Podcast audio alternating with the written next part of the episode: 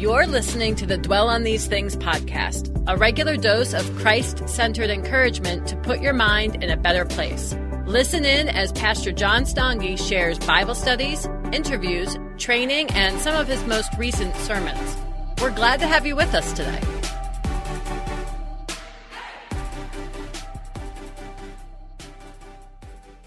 Well, this morning we're going to be looking at Proverbs chapter 28, and I'll just make mention of something even before we, we dig into this particular chapter of Scripture. You can see that we're working our way to the end of the book of Proverbs, and we've been studying it together for quite a while. And as we've been looking at the book of Proverbs, we've carved up each chapter in somewhat different ways. Some of the chapters we've looked at just a small section, some we've looked at a large section. But the book is kind of a unique book to study in a sermon type context because some of the chapters talk about many, many different subjects, while other chapters have a theme to them that kind of works its way through the majority of the chapter. And we saw some of those theme chapters early in the book, and now that we're in the later part of the book, we're finding those theme chapters as well. And today, what we're going to do is this. In just a moment, I'm going to read the entirety of Proverbs chapter 28. And then we're going to look at, at four different sections of this chapter. And we're going to be asking the question and answering what do you do with the power you're given? Because there's at least four different areas in this portion of Scripture that demonstrate the power that the Lord gives us and then the opportunity we have to apply that power in particular and specific ways. So, Proverbs chapter 28, I'm going to read through the whole thing, but then, like I said, we're going to work through it a bit at a time, asking that question what do you do with the power you're given? So, look at verse 1 with me as I read through the chapter. It says this The wicked flee when no one pursues, but the righteous are bold as a lion. When a land transgresses, it has many rulers, but with a man of understanding and knowledge, its stability will long continue. A poor man who oppresses the poor is a beating rain that leaves no food. Those who forsake the law praise the wicked, but those who keep the law strive against them. Evil men do not understand justice, but those who seek the Lord understand it completely.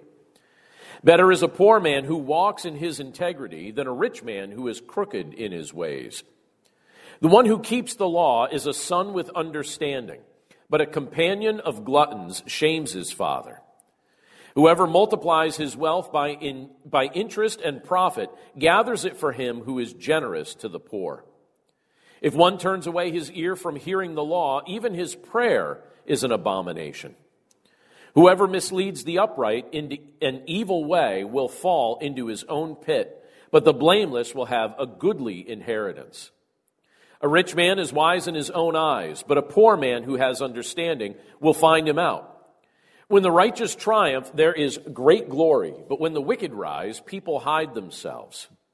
Whoever conceals his transgressions will not prosper, but he who confesses and forsakes them will obtain mercy.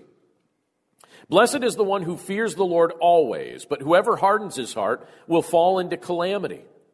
Like a roaring lion or a charging bear is a wicked ruler over a poor people. A ruler who lacks understanding is a cruel oppressor, but he who hates unjust gain will prolong his days. If one is burdened with the blood of another, he will be a fugitive until death. Let no one help him. Whoever walks in integrity will be delivered, but he who is crooked in his ways will suddenly fall. Whoever works his land will have plenty of bread, but he who follows worthless pursuits will have plenty of poverty. A faithful man will abound with blessings, but whoever hastens to be rich will not go unpunished. To show partiality is not good, but for a piece of bread a man will do wrong. A stingy man hastens after wealth and does not know that poverty will come upon him. Whoever rebukes a man will afterward find more favor than he who flatters with his tongue. Whoever robs his father or his mother and says, That is no transgression, is a companion to a man who destroys. A greedy man stirs up strife, but the one who trusts in the Lord will be enriched. Whoever trusts in his own mind is a fool, but he who walks in wisdom will be delivered. Whoever gives to the poor will not want, but he who hides his eyes will get many a curse. And then verse 28 finishes by saying, When the wicked rise, people hide themselves, but when they perish, the righteous increase. Let's pray together. Lord, thank you so much for your word, and thank you for the privilege that it is to be able to look at it together today. And Lord, we pray that you prepare our minds and prepare our hearts to understand the things that you've communicated to us in this chapter of Scripture. We know, Lord, that it's a bit longer than some of the passages we've been looking at together over the course of the past few weeks. But Lord, there's so much interesting content here in this portion of Scripture, and we can see the various themes that you've developed that, that I believe you want us to notice as we're looking through this portion of your word. So we pray that our minds and our hearts would be open to these things. We pray that we would understand more about you and more about what you desire for our lives, and that we would glorify you, Lord, as we apply the portion of Scripture that we just read together to our lives as we walk with you by faith. So we commit this time to you now, Lord, and we pray that you'd speak to our hearts, and we pray this all in Jesus' name. Amen. so I have often heard it said, and I, have I've said this as well many times, that if you want to know what somebody's really like, give them power. If you want to know what somebody's like, you're going to find out. If you give them a little bit of power, they'll show you exactly what they're like. Most people cannot handle it. Most people in your life, most people in my life, they, they have shown that they cannot handle it. And in fact, some people, and even when you look at the, the over the course of human history, you can see this. Some people do terrible things when they're given power. And that tends to be something that, that can even become a pattern in, in, in many respects. But the best leaders demonstrate the servant heart of Jesus, while the worst make their decisions for selfish or vindictive reasons with little concern for how others' lives are going to be impacted by those decisions. Now, at some point in your life, it's very likely that you're going to be entrusted with power. It may be on a small scale, or it may be on a large scale. But at some point in your life, it's very likely that you're going to be entrusted with some level of power. And when that day comes, what are you going to do with it? And please keep in mind that for the believer in Jesus Christ, we've already been granted power spiritually, and Scripture reveals that to us, and we're called to, we're called to steward that power for Christ's glory. So, are you already utilizing the spiritual power that the Lord's given us? Or are you following, falling into the trap that's mentioned in 2 Timothy chapter 3 verse 5 where it speaks of some people as having the appearance of godliness but denying its power? Those are the two options that we have. We can actually utilize the power the Lord gives to us as a stewardship, or we could end up having the appearance of godliness, but failing to, but fail to utilize the power that the Lord's entrusted to us. Now, in Proverbs 28 that we just read, it, it shows us the application of power in a variety of areas. We're shown very broad categories here where power can actually be utilized and applied. Some make great use of those opportunities and others don't. So again, what will you do with the power that you're given? And what I want to do in our remaining time is take a look at some of those broad categories that this portion of scripture brings up and show you some of the themes in the different verses that weave their way through this chapter. And one of the applications of power that we'll see in this portion of scripture is this, the fact that the power to lead is misused by most. Most people, when given the power to lead, actually misuse that power. I'm going to reread a few verses for us, verses 2, 12, 16, and 28, but those verses say this. When a land transgresses, it has many rulers, but with a man of understanding and knowledge, its stability will long continue.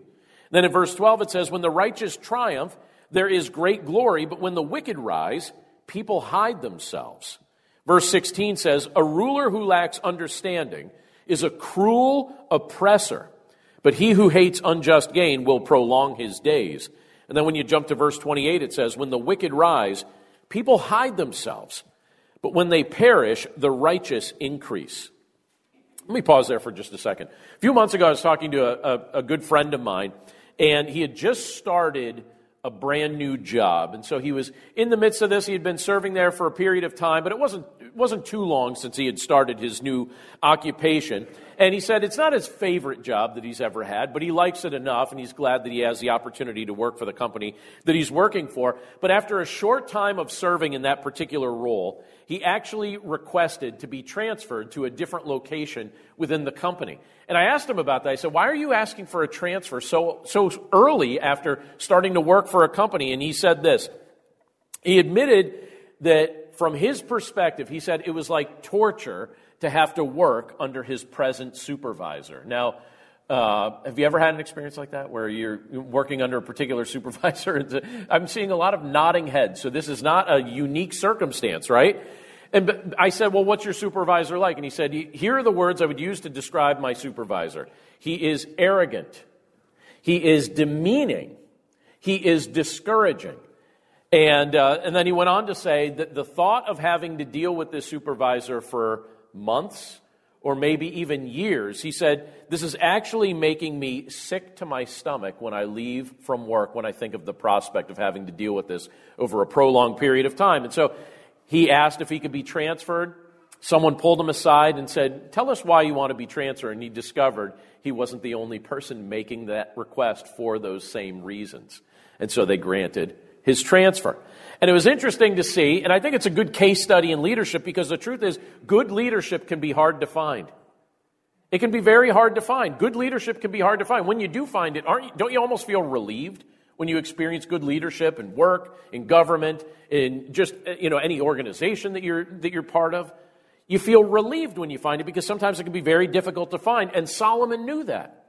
Solomon, as he's writing these things down, or as he's communicating these things and they're being written down in the book of Proverbs, as he's voicing these words, he illustrates this in great detail because he was, he was a leader himself. He was surrounded by leaders, and the Lord had given him wisdom to be able to differentiate between what good leadership looks like and what poor leadership looks like. In fact, if you remember when Solomon was in his, I think he was probably in his late teens, when he prayed to the Lord that the Lord would give him wisdom and he, specifically asked that the Lord would give him wisdom to lead the people that he had been called to lead because he was basically saying, Look, I'm young, I'm inexperienced, this is a big and weighty task. I need your wisdom to be able to lead. If you ever put in a position of leadership, pray for wisdom. Solomon was somebody that was put in a position of leadership, and he prayed for wisdom, and the Lord granted him that wisdom. Solomon knew what it was like to lead, and he illustrates here the difference between good leadership and poor leadership, godly leadership and ungodly leadership. And basically, he shows us here that ungodly leadership has a negative impact on everyone that ends up having to interact with it.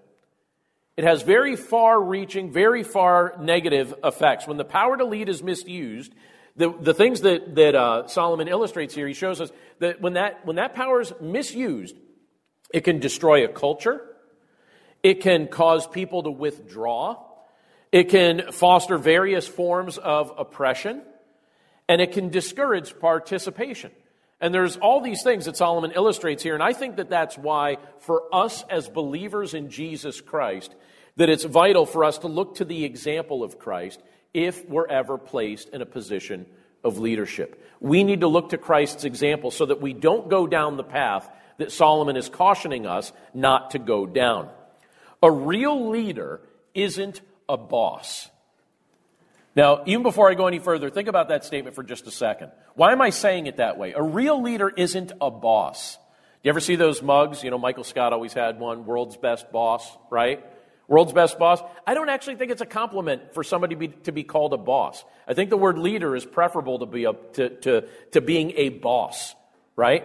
What's the difference between a leader and a boss? A boss is somebody that's kind of barking at you or kind of, you know, kicking you to do the thing that, that they want you to do. But a leader isn't saying, you go do this thing and then come back and report. A leader is saying, come with me as we do this thing together. There's a very big difference between godly leadership and ungodly bossing. And Christ centered leaders, they view their role through the lens of servanthood. It's like a switch that gets flipped in your mind when you start to understand how Christ actually led, how Christ actually influenced, why we have such deep allegiance to Jesus Christ. Leaders who model Christ's heart. They see leading as a willingness to serve and at times to suffer in order to make the lives of other people better. Those are the kind of leaders that Christ has called us to be, and he modeled it first. And I think it's interesting when you look at what he, what he says in the book of Matthew in chapter 20. He makes an interesting comment here that maybe you're already familiar with, but I want to highlight it for us because Jesus said this in Matthew 20. When you look at verses 25 and 26, it says this But Jesus called them to him and said, You know that the rulers of the Gentiles lord it over them, and their great ones exercise authority over them. It shall not be so among you, but whoever would be great among you must be your servant. Right? But whoever would be great among you must be your servant. So the idea here is that he's saying, all right, look at, look at how the unbelieving world idolizes leadership and how they utilize leadership or how they utilize power when it's entrusted to them. What do they end up doing with it? In many respects, what they end up doing, Jesus says, they try to lord that over people. And I think we've all been on the receiving end of that in one way or another. There's probably some example in, that you can think of over the course of your life where you can think of someone that was entrusted with the ability to lead, and all they did was think that it was a, a permission slip for them to lord that authority over other people. It was like it changed their personality, and they didn't care who they negatively impacted. All they wanted to do was to have their moment in the sun where they got to call the shots. And Jesus said that's like the heart of, of the unbelieving world. That's what the Gentile leaders were known for doing. And he says, among those who bear his name, it should be totally different. He says this again, he says, But whoever would be great among you must be your servant.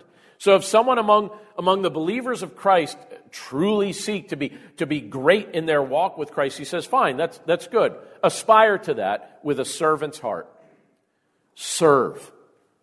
Serve. That's the essence of godly leadership. That's the essence of Christ like leadership. That's what Jesus modeled, but it's also what he empowers.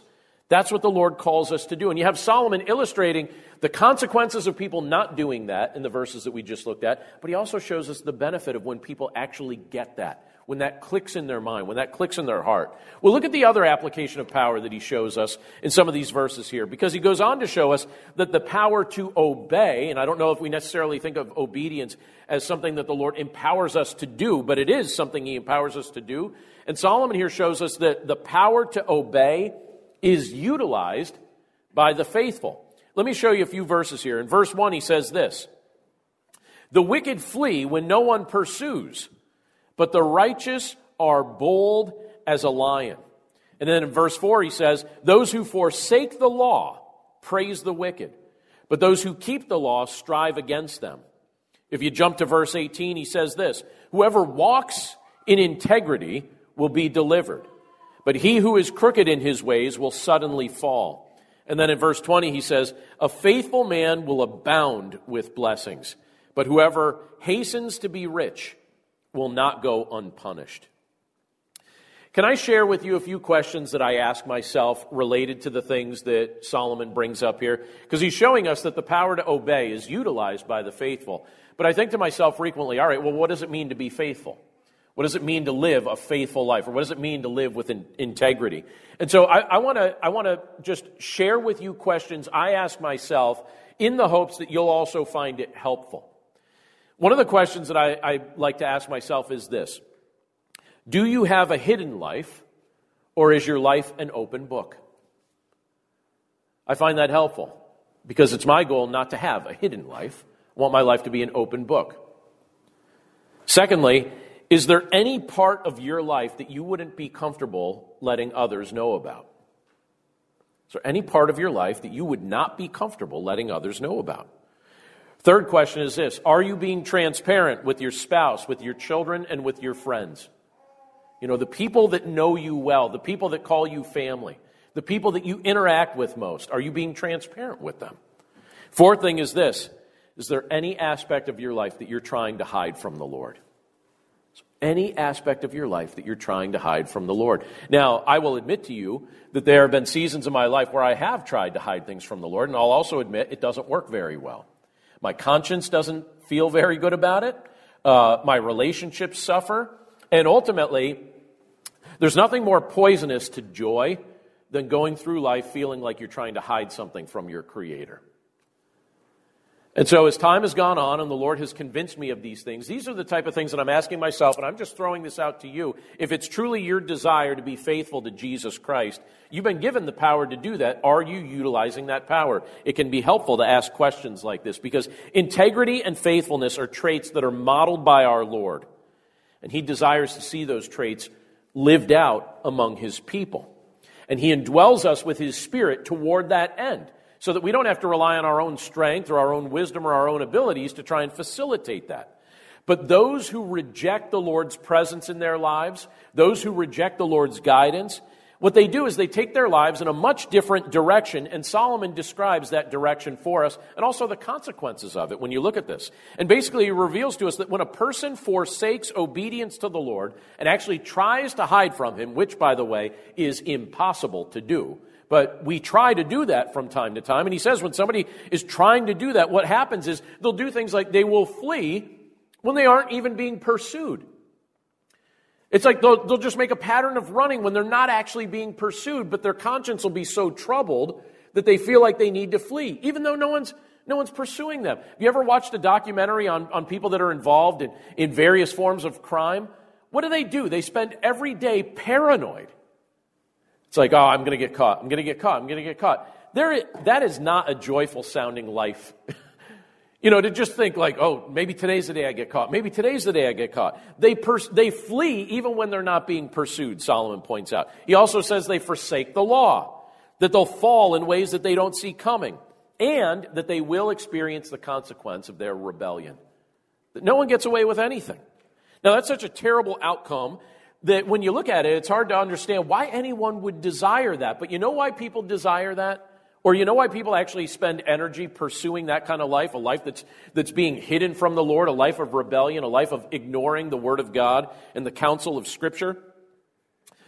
They go about life thinking that these things that Solomon's describing here as consequences only apply to other people.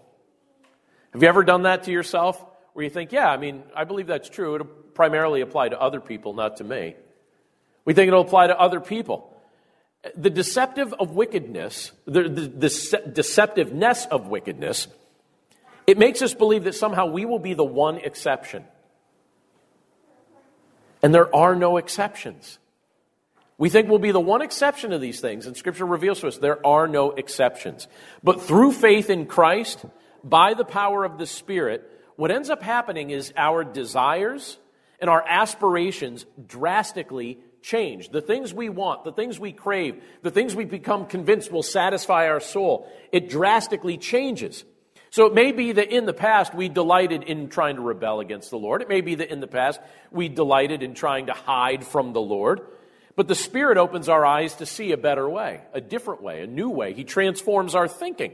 And He gives us the power to obey and also a desire to obey.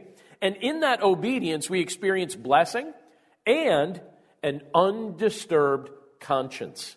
And I've got to tell you, if right now you feel like you're going through a season of life where you're struggling to experience joy, one of the things that I would encourage you to examine closely is whether or not there's something troubling your conscience.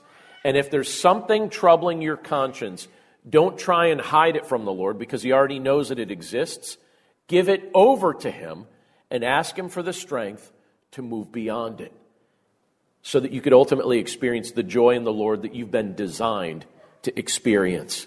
The power to obey is utilized by the faithful. The Holy Spirit desires to give you and me that kind of power. He offers it to us, and we're called to utilize it. Well, there's something else that the scripture brings out that I think is a useful theme for us to keep in mind when we're talking about power, and that's this the power to help is a tool in the Lord's hands.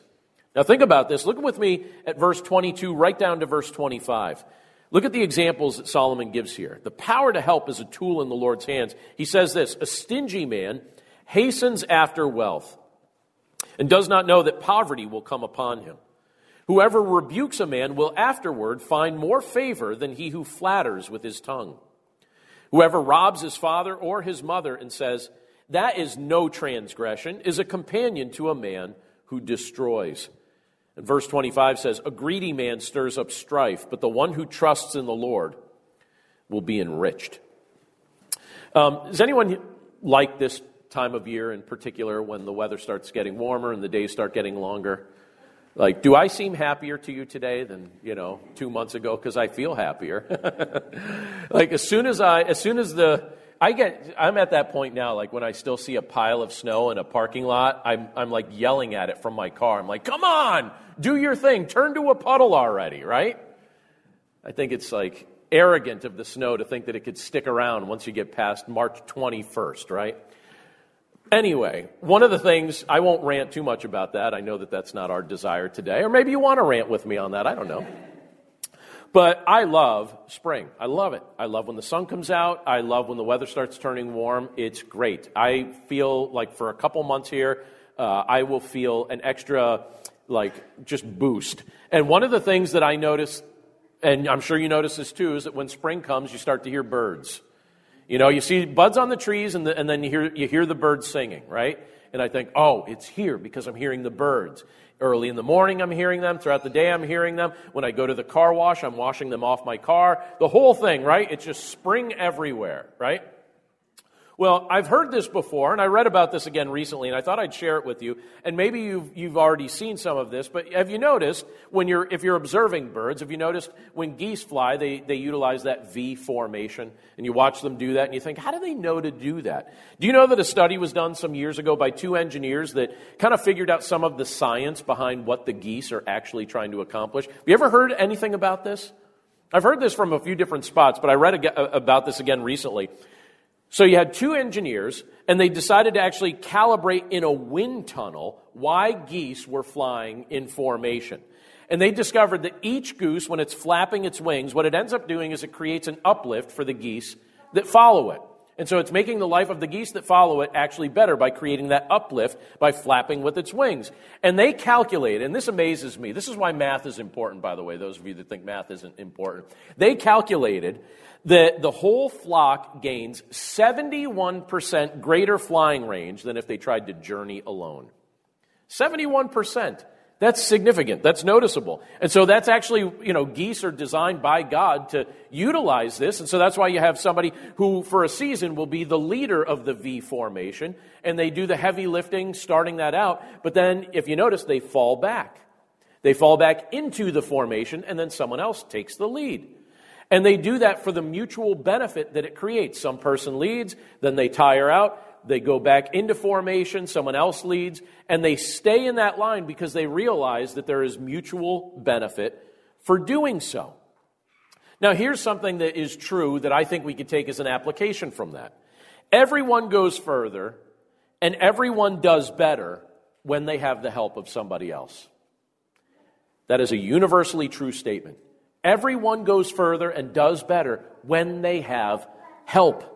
So you have geese, they fly more efficiently when they have the help of other geese. And we, as believers in Christ, we live more fruitfully when we have brothers and sisters in Christ who are helping to lift each other up. We will never grow to the level that we have been designed by God to grow to without the help of the people that He has strategically surrounded us with. And that's something I have to tell you, you know, here we are into, you know, we're one year into, um, you know, quite a lot of societal change. Can I tell you that one of the things that maybe some of you um, noticed last May when I started to get really, really testy in my live stream messages and uh, I remember Matt Thomas as he was recording it for me. It was just me and Matt in the room here. And I started to get a little testy in those messages. And the one day I just kind of had it. I was like, I am sick of preaching to no people and, and, and, and not getting to see anyone's face for months after months after months. We are not designed to operate like this. And I got so testy about it because when you look at what Scripture says, it says, don't forsake assembling together. It has a negative impact on your own spiritual growth and it has a negative impact on the church as a whole and with no end in sight i just remember getting to a spot and maybe i you know i don't know sometimes i get i can get myself worked up pretty easily it doesn't take much um, but i remember getting to a spot where i was like this isn't right i and i I, I thought like this I'm just, i couldn't and i still think about it the negative spiritual consequences long term that people will experience for forsaking assembling with their brothers and sisters in christ we can deny that all we want, but it's a very real thing. And Scripture says that it's real, and Scripture says that it, it matters. And, and when, you, when you look at how we're designed, we're designed to lift one another up, we're designed to help one another. And the Lord actually uses the help that we provide to one another as one of His main tools in the building of His church. We grow spiritually and our outreach grows more exponentially. It's one of his tools. And so, in general, you have Solomon giving us a few examples of what it looks like to commit to help one another. But he also shows us what it's like when someone withholds the blessings that are within their power to give. And we've all seen that as well, right? When we're, when we're able to bless and we choose not to, or when somebody actually says, I'm able to bless, and they choose to do so. But when you withhold the blessing, look what he says here. He says, Those who are stingy or rob others will eventually experience material, relational, and spiritual poverty. That's a good summary of what Solomon says in this passage. But those who demonstrate their trust in the Lord by sharing the blessings that he bestows, they are themselves frequently enriched even more so that they have the opportunity to material, materially and relationally and spiritually bless other people. So I just want to ask us this question related to that. Do you see yourself as a tool in the Lord's hand to lift somebody else up? You are one of those tools, but I'm just curious if you see yourself as one of those tools yet. Part of our growth in our relationship with Christ is when we start to see ourselves as one of those tools that He's using to build His church. He's not just using somebody else that you think is more qualified.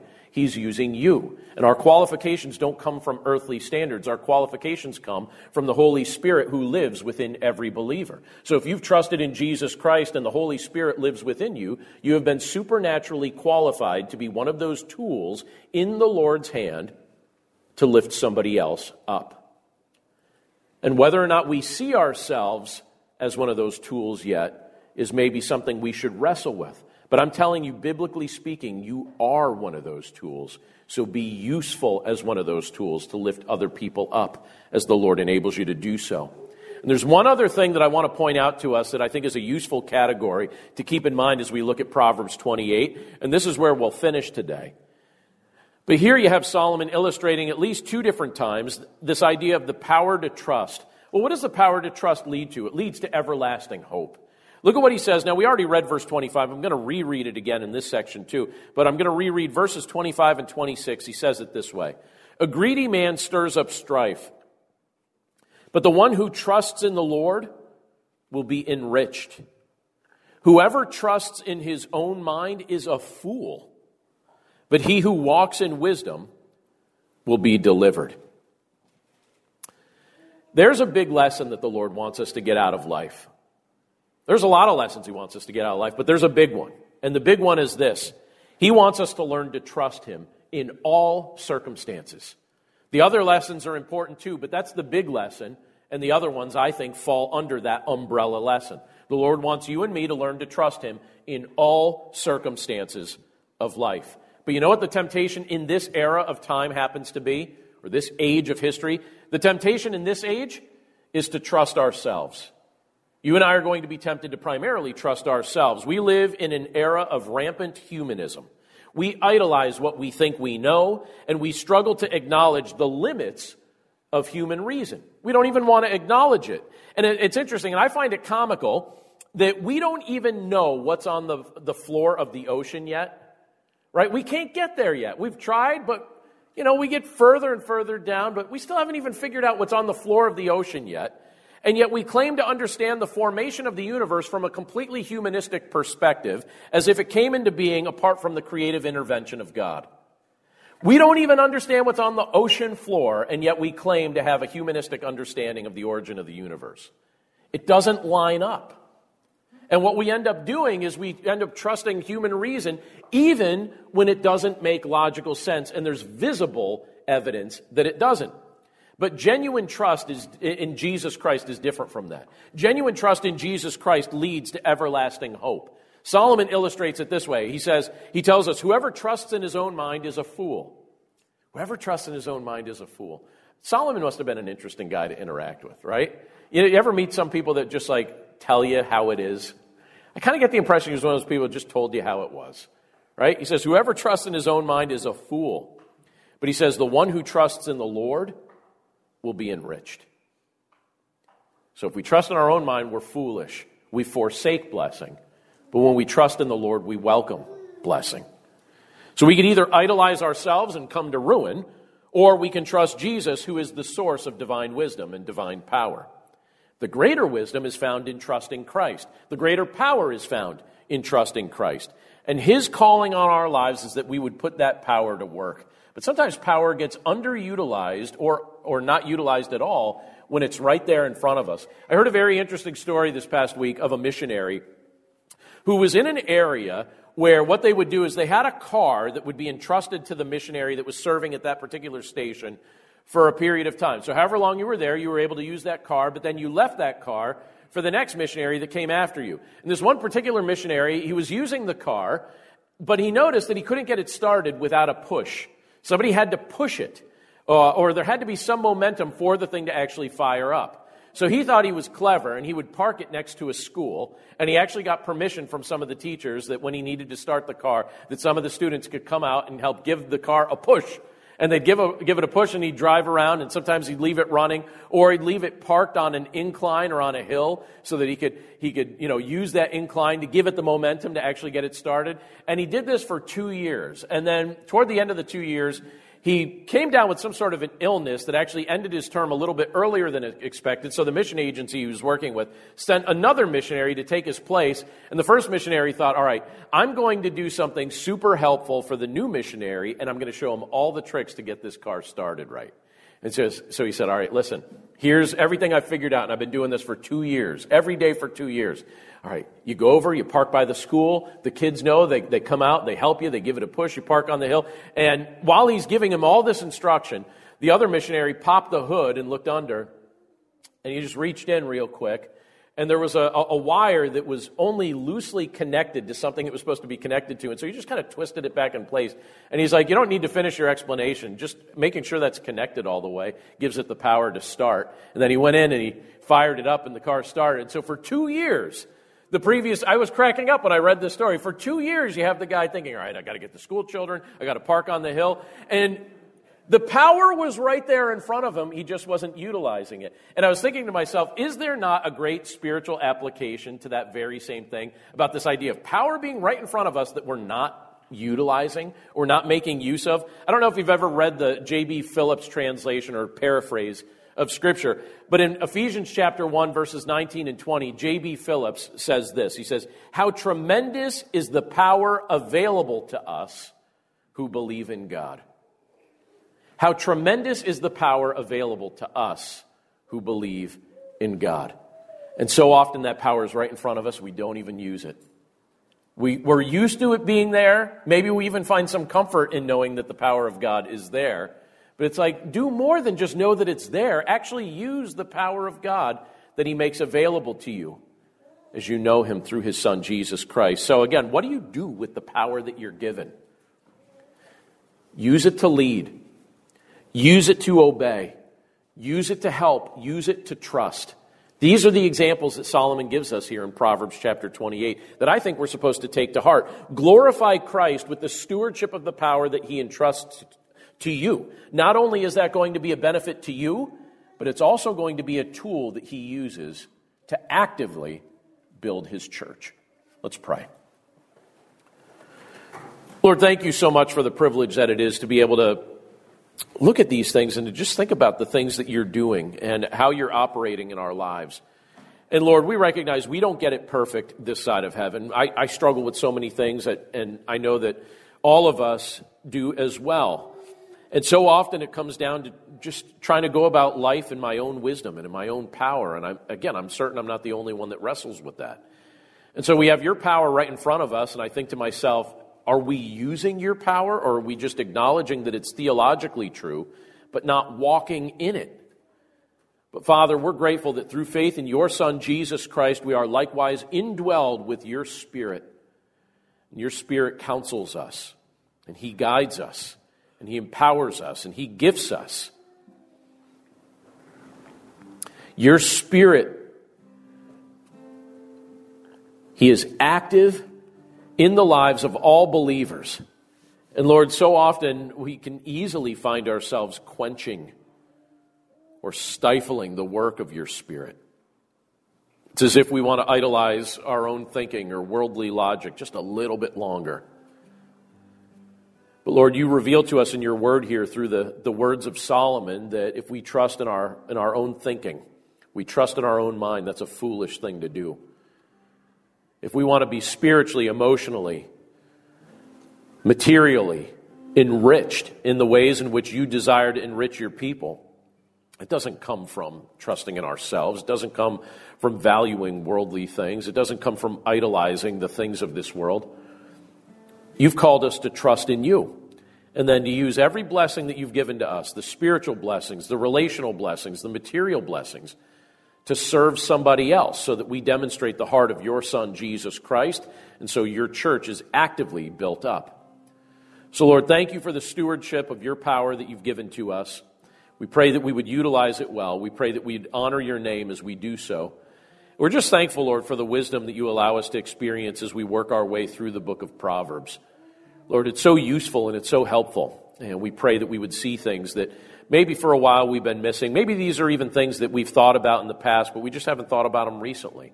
And if that's the case, Lord, we pray that we would think about these things today and, and we pray that they would regularly come across our minds so that we would live our lives in such a way that you're honored and glorified. Thank you again, Lord, for the privilege to be able to come together and worship you as one body. And we commit ourselves to you and thank you, Lord, for all your blessings. In Jesus' name, amen.